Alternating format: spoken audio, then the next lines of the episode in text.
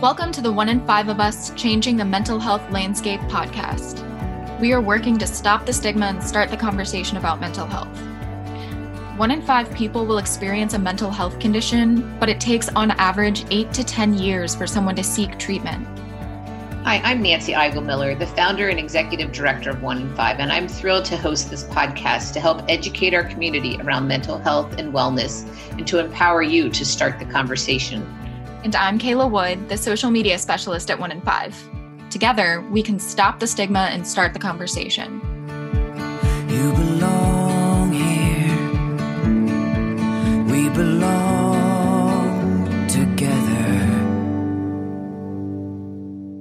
All right, so today we are talking with Ivy Watts. Um, she is a mental health empowerment speaker, and we are going to hear from her a little bit about her mental health journey and experience with healthy versus unhealthy relationships.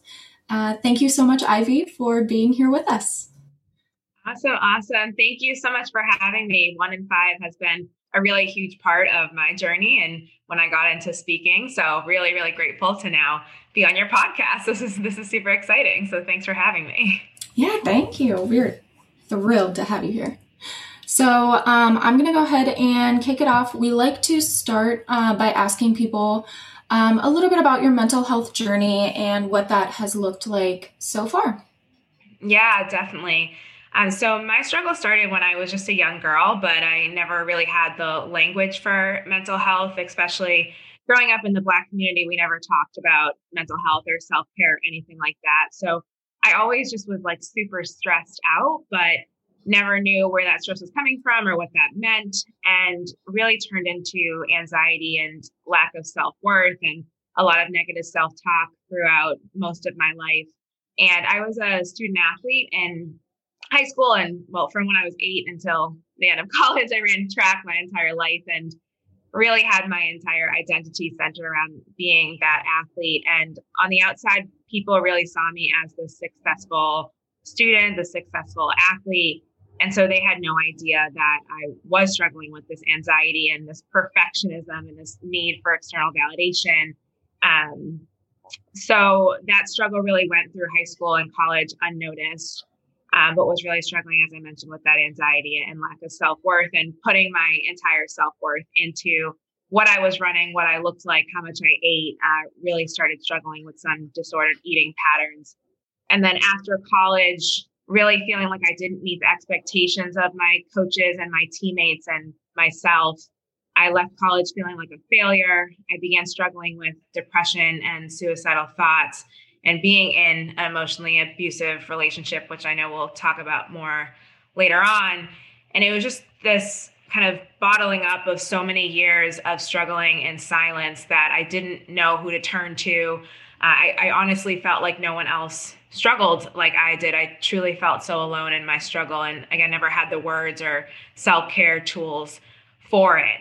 Uh, and after college, I'm grateful that I was able to finally find help and to go to therapy and to find those tools and to work through all of those things and to discover self love and to discover what that meant for healthy relationships and how I could start using my voice to uh, begin that healing journey for myself.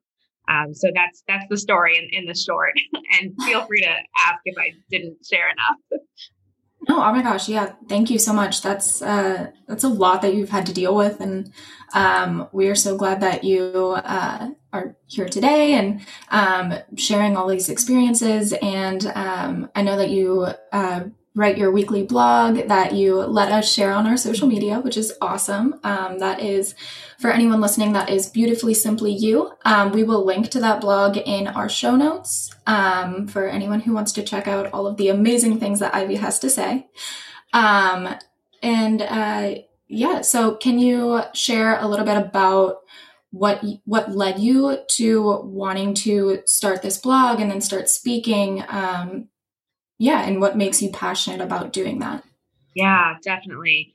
So i remember when i was in the the toughest of my times I, I really did feel like there was no one else who would understand and that i was completely alone. And when i was finally able to start getting help and to see that it wasn't shameful or weakness to talk about what i was going through i think being a student athlete and as i mentioned being in the black community those two really um, you know created this culture in my mindset that that stigma did exist and that you know if you did talk about something that meant you were crazy or weak or lazy. And so me finally getting that help really helped to shift my mindset about that. And once i was able to see that there also were other people struggling for instance my friend who was the big impetus that i got into therapy she had opened up to me about her struggle and that she was a student athlete who looked like she had it all together as well but was struggling and she was getting help through therapy. So those little barriers that began, well, those big barriers that began to be broken down for me, I, I wanted to do the same for other people. So once I started finding my voice as like, how can I help other students, other student athletes who are like me, who either look like they have it all together or don't, doesn't matter where you're at, but are struggling and struggling in silence. And so I just have always really enjoyed writing and really wanted to get my story out somehow and took a leap and I chose a date that was meaningful to me, which was a year actually after leaving that abusive relationship and wrote my first blog post, kind of laid it all out there. And, you know, as my family and close friends reading it. Uh, so after doing that for a little bit, I wanted to see how I could expand the impact and go out of my comfort zone a little bit and for me, a lot of it was to see that I was more than an athlete because that was a lot of my identity. And so coming into the public speaking world was a good way to challenge me and to see that I, I could reach goals and to do scary things. Um, and so now it's been really great to have the blog that I do weekly, but also have some face to face time when we're in non COVID times now in Zoom, uh, Zoom communications with people. Um, and it's just been so amazing. I think the best part is when a student will say to me, you know, I never knew that someone else who looked like me or had similar experiences as me has also struggled with their mental health. And now I feel like I can go tell a parent, a coach, go to the counseling center, go find a therapist that can help me. So it's been really amazing to help some students and student athletes who really do feel so alone. And, you know, I wish I had I had that when I was in high school, college even when I was a little girl. So. Well, it's interesting because, you know, people in all different communities, stigma is so different. It shows up in all communities, but the level of intensity is different. Um, like, regardless of whatever level of melanin you have in your body, our brains are pretty much the same, right? Like, we all need this care for our brain. We all have these common things that happen but the stigma in different communities can be more harmful or is harmful but can sometimes be more potent or strong. And and i know we've heard about it with student athletes a lot um, like working with them. And and there's there's a lot of kickback when we try to work with schools in the athletic department. They'll be like oh we don't have that problem. Our athletes are fine. They're strong. They're you know whatever the narrative is whatever the narrative is that they spin um, that's just not true. Um, but then it's it's also true with people in the Black community, people in the Indian, Asian community. Um, research is showing us that the stigma is more intense, um, and and there's many reasons for it. But um, but having people such as yourself to connect with these individuals is so so wonderful because we need more spokespeople. We need more people saying this is normal, and our brains just happen to be the same.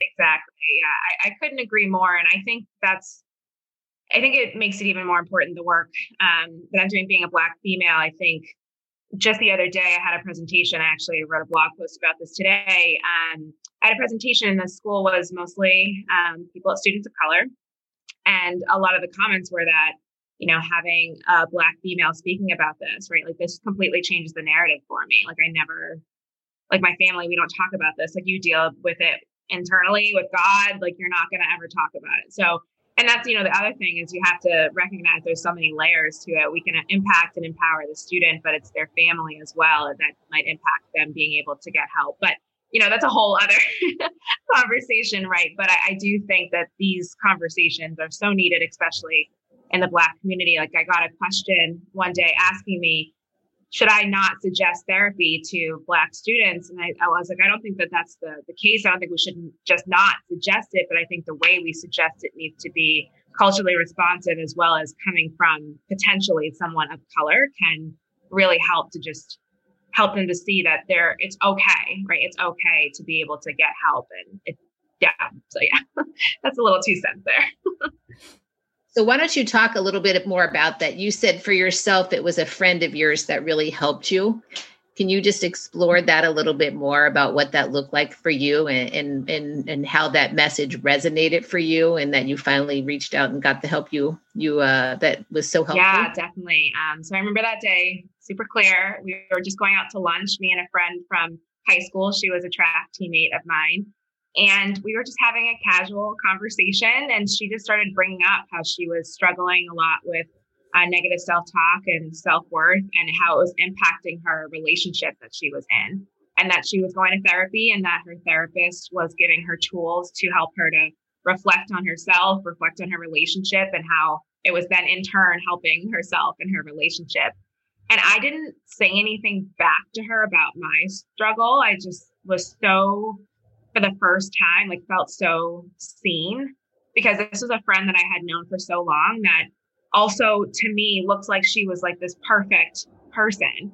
And I think for her to just say to me so casually, it's like the first time everyone, anyone so casually talked about mental health, for her to do that really, really opened this door for me. It's like the, the difference between her and I is like we both had very similar struggles, but she was getting help for it and that was the piece I was in. At that point, I was like very stuck. I didn't know what to do or, or who to turn to. It had been a couple years after college, and just her telling me like this is what I'm doing and it's helping was that push that I needed to say, you know, what can I do? Like, what is that step for myself? And like I said, I didn't say anything to her back, but after a couple of days of just like consistently thinking about that conversation, I took what felt like an incredibly scary step and I called my mom. I remember I was driving and I called her and I said, you know, mom, I'm thinking about starting therapy.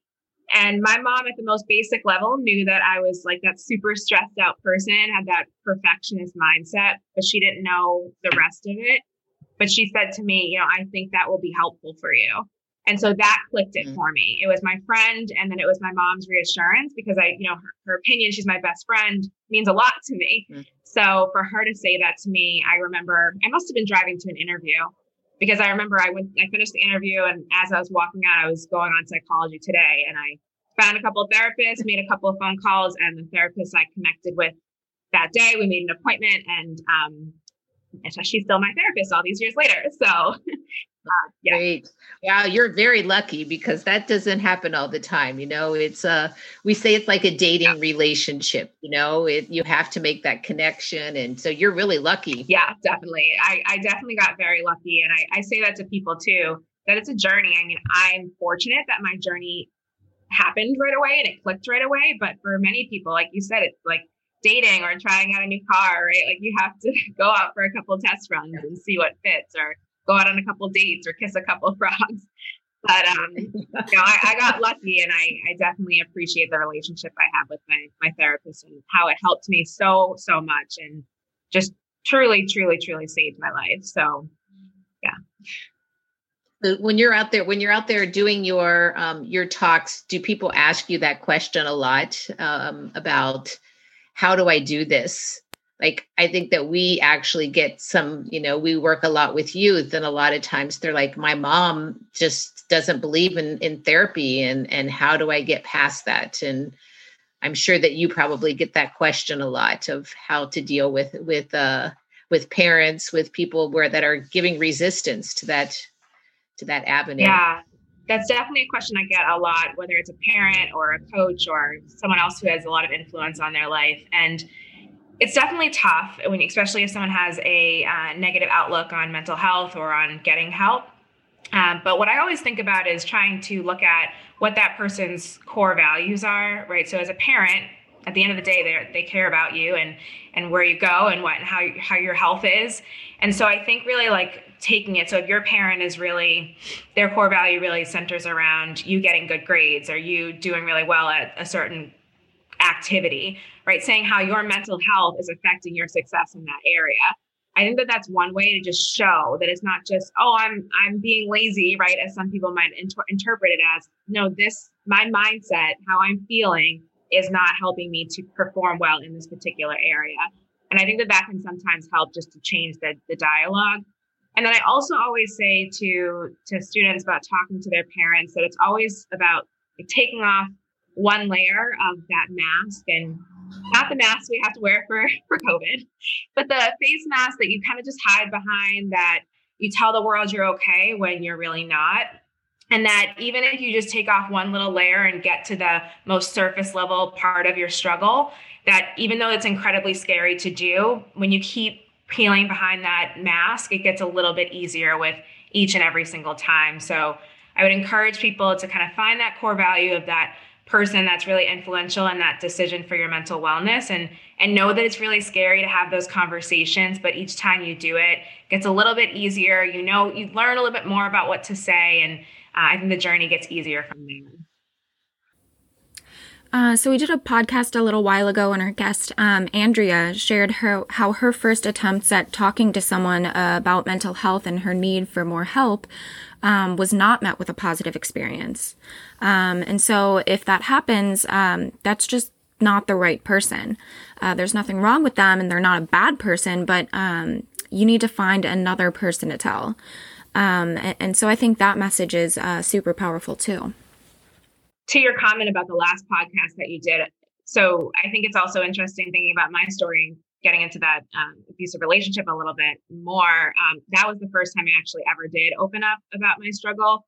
So that was a little bit after college. I opened up to this individual about my struggle with thoughts of suicide and was hit with stigma around how you're feeling is stupid and selfish and therapy will be useful useless for you and that was and and validation for me of what I have believed my entire life about that talking about your struggle shows weakness and that if you talk about what you're going through that you're crazy. And so that for me definitely kept me struggling in silence but I, I completely agree in terms of being able to see that if one person hits you with that stigma that that just means that they're not the right person to go to right? It doesn't mean that there aren't other people in your circle that are are doesn't mean that there aren't other people in your circle that aren't going to be there for you because there always is someone. There's always someone who wants to understand, seeks to understand, and just be there for you. So it was a really good lesson for me to see that too of having that stigma and then also still seeing that there's so many other people in my corner. So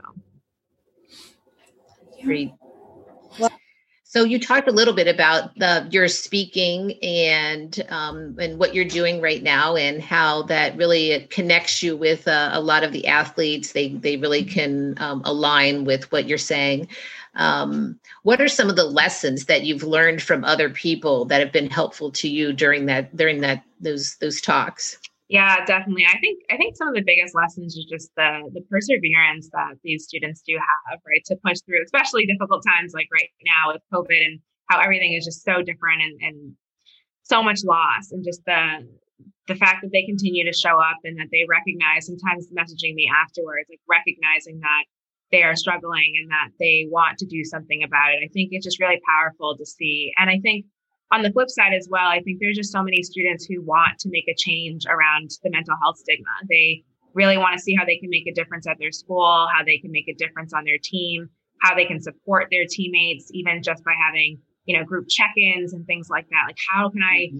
just make this less of a stigmatizing conversation? And I think I always leave conversations feeling really empowered when there's just a group of students who like are ready, like they're ready to leave there and like make a difference for themselves. And they might not be ready to admit their own struggle, but they're like, I want to help everyone else. I want to change the world around this. So uh, I think that's always super, super powerful. Um, and I think that's like the, the best part of the work that I do is just seeing so many motivated people in the next generation to come. So it is interesting that um, sometimes when people are trying so hard to help others, um, and, and I've kind of touched on this a little bit with my blog posts too, um, but you don't even think to talk to yourself or or treat yourself like you treat other people. Um, so it connects with that self talk, but it also connects with like uh, valuing other people um, more than you value value yourself. Maybe um, I don't know. It's just like uh, burnout, boundary setting, self talk, all that kind of uh, like intertwines. Um, so then how do you um, set those boundaries so that you make sure that uh, you're taking care of yourself when obviously the work that you do is really centered around uh, making sure that other people have those tools to take care of themselves? Right, right. Yeah, definitely. You know, how easy is it for us to give that advice and not actually implement it into our own lives? exactly, exactly. um, I mean, I'm really, really lucky that I have a, a really great support system. So, my mom, uh, over the last year or so, um, has been fighting pancreatic cancer, and it's just been, you know, a really, really tough up and down battle for me. And thinking about that, you know, I would say to my partner, I would say, um, I feel like a fraud basically going into these presentations sometimes and telling them to practice self-care and telling them to practice self-love when I'm literally unable to do that right now. And it just it's really nice I have the support system to remind me like you use that vulnerability. Like that's that's what the self-care is, right? And that's your strength of being able to use that vulnerability, bring it to the presentation and say, you know, sometimes it's okay if you're not practicing self-care. It's okay to take those steps back and to, to just cry about it and, and be sad about it and come back to the, the tools when you're feeling good. So I'm really grateful that I have uh, that support system. So the like accountability partner, I kind of call it, to have someone there to remind me of those self-care techniques. Like for instance, these last couple of days, I've been, well, these last couple of weeks, I've been working way too much. Um, and it kind of got to the space where it, it hit me um, and it hit me pretty hard. And I just felt pretty debilitated over the last couple of days and my parents were you know reminding me of things i say all the time right set boundaries take time take breaks you know and i'll spend a whole day and be like okay i need to go to the bathroom and i'm still like sending 10 emails like okay i still need to go to the bathroom like i i spent, have a really hard time with like separating myself so you know they reminded me of that and i have been very diligent these last seven days or so of, of making sure I'm, I'm taking those breaks, putting more yoga and meditation in my life. And I do feel a complete difference in how I was just a couple of days ago. Um, so for me, I think the biggest thing is just having those accountability partners and remembering that vulnerability is strength. So when I'm feeling really, really crappy and I have a presentation, I, I bring it there. I bring the emotion there, and I'm, you know, I'll say to them like, tonight I'm, I'm feeling it too, and and that's okay. Um, so that's what I've been really trying to do with my work. I mean, people respond to people, right? When you feel that authenticity and that vulnerability, they connect with you a lot quicker. Uh, it just like creates a space where we can all be, regardless of what's happening. Um, and, and doing that in a presentation where you're trying to connect in a quick moment allows you to connect faster. Um, so, so that's great. I, I love that. So the one thing that we we've touched on this a little bit before, we talked about um, the healthy relationships and unhealthy relationships. You talk a lot about on on your um, on your uh, blog post. Um, but can we explore that a little bit more? What have you learned about what does a healthy relationship look like? You talked about your partners, your accountability partners. Who are those people, and and, and who do we need to have in our life to protect them? Yeah, definitely. I think with unhealthy relationships, there's definitely so many different warning signs, but I think the biggest thing is if a person is making you feel not good about yourself, if you're not feeling good or safe in a relationship, I, think the tough thing about relationships is that a lot of times, and you know, the kind of cliche, you can't love others until you love yourself. But I, I think a lot of times we really like need that validation from others. We need that love from others that we often will stay in situations that aren't good for us especially if we spent most of our lives talking negatively to ourselves. We'll think that we deserve that. We'll feel really comfortable in that negativity. And that was really what my life was. I had spent so much time comfortable in that negativity that from this external person like it it almost just kind of felt like an, an addition to it. It wasn't anything super foreign to what I had already spent my entire life feeling. So when other people had mentioned to me that this might not be healthy for me, like I just couldn't separate the two until going through it and, and really seeing, you know, and for lack of better terms, like getting sick and tired of being sick and tired in this this relationship. But I think a lot of times we will stay in those situations just because they they feel good even though they don't they we know deep down that they don't feel good that makes sense mm-hmm. um, so i think with unhealthy relationships like if there's anyone that's ever putting you down or if you if someone does something and you get upset about it and they still try to spin it and put it back on you that that you're the problem um, i think those are always really big warning signs and i think the most important thing to realize is that sometimes when we're in our our struggle, we can be in this bubble and it can feel like there's nothing better outside of that situation. And that was for me as well. I, I felt that that that was really it for me. So this is just kind of this is what I've got. This is what the world was giving to me. But I think it's so important for us to realize, like wherever we're in, if it's a relationship or a tough situation, that you know we don't have to be stuck in that situation or that relationship, and that there are better days or better people, you know, outside of that bubble. Um, and I, I think it does take work in terms of learning to have that positive self dialogue with yourself. And when you're positive and loving with yourself, I think you do attract more positive and loving people to you. So the the difference for me was really just, you know, as I said, getting sick and tired, and and after a while of just been continuously beat down with negativity and, and this emotional abuse that I was experiencing, you know, I just started to realize from other people's relationships that I was seeing that this isn't what it had to be. And I didn't know if I would ever get that, but I at least knew I didn't want what I had. So it took a lot of work and a lot of strength um, to, to walk away. And even when I did walk away, I, I, came back and I came back and I, I left. It was this kind of just, you know, uh, cycle until there was a, a, day. As I mentioned, that the year after that day was when I started my blog. But that that day, I just I left and kind of cut ties after that, um, which was really really empowering for me. And the difference, I think, with recognizing that it was unhealthy was when I did leave, and because I used to live in Connecticut, where I went to school. And so when I did leave and came back here to Massachusetts, I just felt so lighter. And I actually like remember checking out at the grocery store, like just like a everyday task and just like feeling so happy talking to the person next to me when like just a couple of days ago, right, the world felt so bogged down on me. So um, I think that was a big change for me too, that like I can be happy without this person. I can be happy on my own. And and that's the other thing too, I'll say is that when we are in those little bubbles, I think because we see other people in relationships or because we're craving that love that we uh, forget that we can be whole on our own without a relationship. So uh, it can take some time to to be on your own and, and really learn to love yourself and find out about yourself and find out what you like and don't like and do some trial and error with with dating. And i think that that's like really empowering to be able to say you know i you're a great person but you're not a great person for me. And move on and, and know that there's someone else out there. And I definitely am a huge advocate for that. Like learning to love yourself and finding someone who who loves you for who you are. Um, a quote that I really began to to live by is perhaps we should love ourselves so deeply that when others see us, they know exactly how to do it.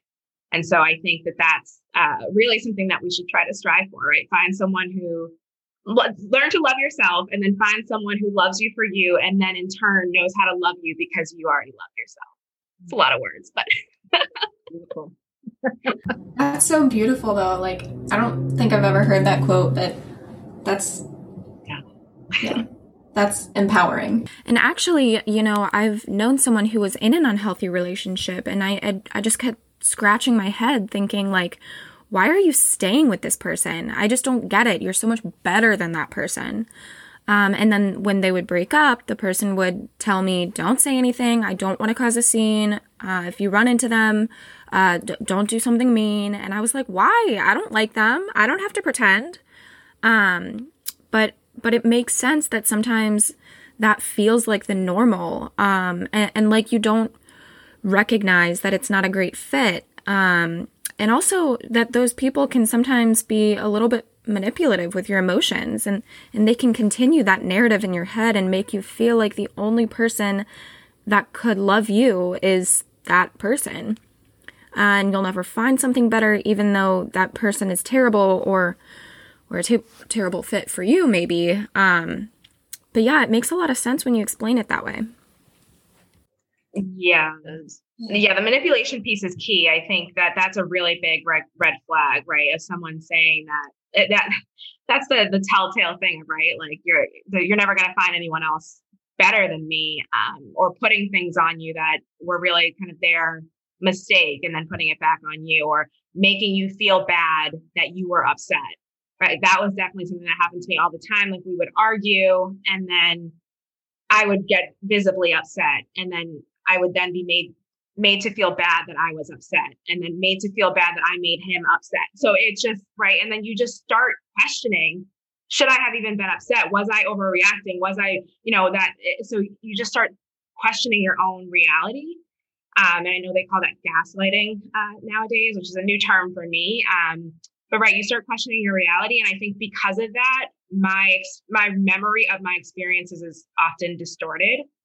Um, and I so like if you were to sit here and ask me like what are my key, you know, red flags that I experienced, I, I really don't remember. I think part of it was the trauma of it all that I don't remember it, but also just kind of, you know, being manipulated and gaslighted so often that I, I don't, I remember how I felt, but I don't remember what happened. Right. So, so, uh, I'm, I'm kind of curious to see like, or to hear, I guess, um, what like the major differences you see, uh, that are between like unhealthy relationships, which you have experience with, and then now like you're married and uh, you have a very like supportive partner. Um, so what kind of like differences do you see in the relationship? Obviously, like a lot, but yeah. Um, I think I think one of the biggest things when I first met my husband now, which is still kind of crazy to say, we've been married for six months, and I'm like, fiance, boyfriend. I think that's weird. um, I think the biggest difference when I first met him was the support for everything. I think in the past, I did not have that support for future endeavors, whatever they were relate, related to. And I know if if that was the case, if I wanted to get into the mental health world, I would not have been met with the same support. And so I think just that level of support and acceptance of what I was going to be doing was was really really huge. Um, and just just kindness i mean just being kind about my feelings and my emotions i think that that's the biggest thing is i feel no fear to go and tell him about any and everything whether it's related to him that's something that you know he made me upset about or um, that's related to my own life and that's i think really really comforting to know that i can be open because after spending my entire life being so closed off i think having a partner that you can feel supported and sharing whatever is, is really really huge. So um, that's that's been huge for me. Yeah I, I, would he's just so supportive and, and loving and accepting and just a really great guy. So i think you know when i when i think about what i would want it's you know i got i got lucky. I hit the jackpot. He's a great guy. Um but yeah i um there's so many people in this world right? Like so many people that one person who is not healthy for you is not the only person in this world. I think that's such an important thing to remember. Uh, it's kind of going back to what you were saying earlier is like, um, like when you see all these other people in relationships, like that is what you want. You see your friends happy and, uh, and, and we see you like so happy. Like the, when, when I, uh, mentioned your husband, like your eyes lit up. And that was like, it's such a beautiful thing to like see other people who are absolutely in love. And I think that, uh, that is like something that kind of keeps people in these unhealthy relationships. And like it's you just want that person. And like Aaron was saying like there are so many people in the world. You don't need to be like some if you're unhappy like that's not it you know the one thing that i always think is interesting about relationships if i see somebody that's in an unhealthy relationship they're like but i have somebody and you're like no that is not okay. It is not okay. You need to love yourself and you need to be okay with yourself day to day. You don't need that person who is pulling you down. Mm-hmm. Right, definitely. I know. And I, I think it's it's so important to recognize that you don't have to settle. I mean, I, I, there's another quote that I always um, loved going by. Uh, it was the quote is, um, the quote is, if it's not deep, passionate, something love, then it's a waste of time. There are too many mediocre things in life. Love shouldn't be one of them. And I always thought about that too, right? Like, this is what I was going to say that no relationship is going to be perfect. So there's always going to be bad ish, bad times that happen, right? So with my husband now, it's not that like we're always happy and smiling and dancing in our kitchen. Like there are times that, you know, I, I want him to you know, go in a different room, or there are times we fight and it happens. So I think the difference is what happens after that disagreement or that argument, or how you talk to each other in an argument or a disagreement. Like communication is key. Like someone should not be calling you names or putting you down. Like someone should sit there and listen and not cut you off and have time to to share and then the person respond or both decide to take a break. Um, so i think that that's really huge to recognize that you're not going to have a, a, picture perfect relationship because nobody does. And what you see on social media you're going to see people who have picture perfect relationships because they're not going to post about the fight that they're having. They're going to post when they're in the bahamas and and you know having a great time. Like that's what they're going to post. So really really important to see that you know your relationship will have bad times but it's how you communicate with each other and then really how you work through that conflict. Like for me before we got married it was really important that we did couples counseling because i just wanted to have that like, strong foundation. And my husband was really open to it which was great. And i think we learned like awesome tools of how to communicate how to work through tough times like financial stuff that like you don't want to talk about right? So I think that's really what it's important to realize is that just like life with relationships, you're going to have hard times. There's going to be bumps along the way, but it just really having that support um, together the entire time. That's what I was going to say. uh, can you actually? Um, it, it triggered it. we got it. Yeah.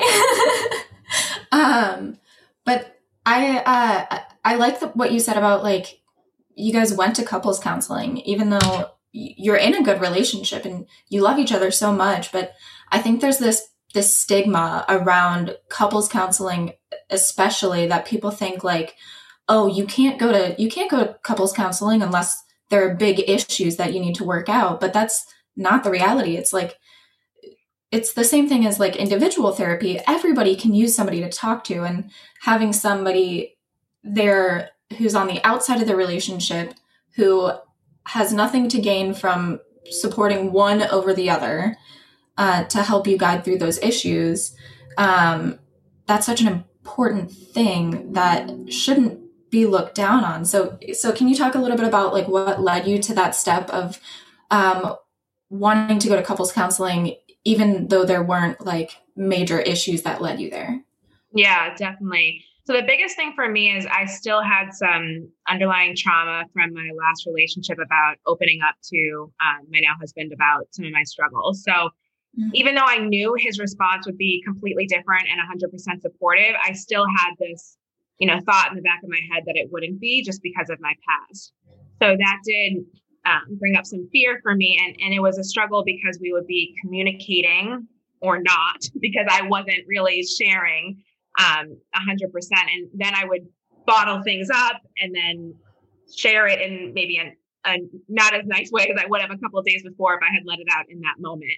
So we were kind of thinking through that of like, how can we communicate better and how can I work through some of that? So part of it was my own individual counseling, right? Doing that conversation with my individual therapist. But then also part, a huge part of it was really having this, like you said, outside person, this third party almost that could come and just observe and, and give us those tools. So, right, it wasn't that anything was like broken, but I think even if things are struggling, like if you're struggling, like it's it's okay to get therapy too. But I think it really is being able to change our mindset that therapy for yourself or a couple for your your you and your parent, like it can be preventative. It can be a way to just get those tools.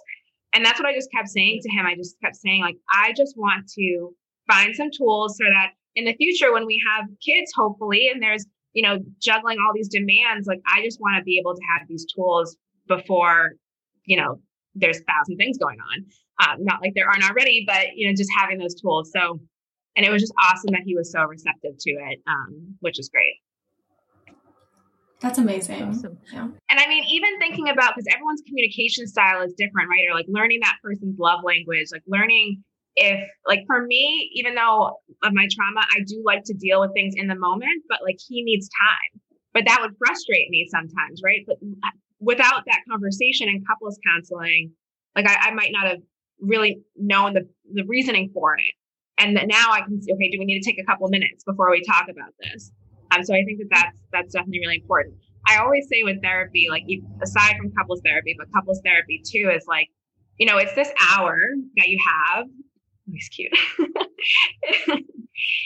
it's this hour that you have that you know you could technically sit and talk to a wall, right? And sometimes, so why I say that is because with therapy, a lot of times it's the, it's the listening, right? And so they might not be giving you uh, feedback or tools throughout the entire time. They might just be listening and then throughout obviously they, they do add their commentary but so that's why i say sometimes it's like okay i could just sit here right and talk but would i actually make the time to do that probably not right? So the difference is is that you have this scheduled hour that now you have to or you, you know you, you have to as much as you can show up to it. And so that's always been the difference for me is i have taken breaks from therapy before but i always come back to it and have it consistently in my life because even if i feel like i don't have something going on it's good for me to have that hour where i i it's about me right? And i have to kind of think about something to get off my chest or whatever it is so that was the same with the couples therapy is we could have made the time, but would we have? So with that hour that we knew we had every week and we were we were reading a book, we were doing worksheets and homework like it was a it was a fast paced and if it wasn't for COVID, I don't know if we would have had the time. It was like right when COVID hit that we did it, maybe a couple months after. So things were kind of slow. And I don't know if I, we would have had the time otherwise to have read those chapters and do those worksheets and have the discussion. So without that dedicated time, I don't I don't know if we would have had those tools, right? So that's what I think is is the difference too, is that therapy can sometimes, I guess, feel like a burden of your day, of your busy schedule, but would you make the time otherwise? Would you make the time for yourself otherwise? And if the answer to that is no, it's it's and you have therapy as an option, I think it's a great thing to use, a great tool to have. Absolutely. Yeah, it's all it's all about building that toolkit, you know. So you uh, when you can when you're in different situations, you can go back to it and you can say, okay, in this situation, this is what I should be doing. This is the conversation. These are the things that are going to help me. Right. Exactly. Absolutely. Yeah, and I like what you said about it being preventative because it's like it, we make this uh, kind of comparison all the time of like if your leg was broken, you wouldn't not go to the doctor. And it's the same like you should take care of your mental health the same way. But it's like therapy is like your annual checkup. Like you just want to make sure that everything is functioning the way it should be and all this good stuff so that if these issues come up later on you know how to handle them. Exactly. Yeah right yeah couldn't agree more yeah definitely like you said developing that that toolkit is so important having those tools so that you know in the future right like tough times are inevitably going to come in our lives but when you have those tools it, it does uh, and the accountability partners like for people like myself i think it really does um, it does help to get through those tough times a little bit easier well, thank you for sharing. It's been a, it's been an honor to have you on and to learn about your journey and what has been helpful for you. And I hope that we continue to work together. It's it's uh it's it's it's great. We we love doing that with yeah, you. definitely, definitely. Me too, for sure. Thank you so much for listening. To learn more about this episode, you can check out our show notes and access additional information on our website at 1n5.org. We ask that you please subscribe, rate, write a review, or share this podcast with anyone you think may be interested in hearing more about how we are changing the mental health landscape. Again, I'm Nancy. And I'm Kayla, and we hope you'll join us next time. You belong here. We belong.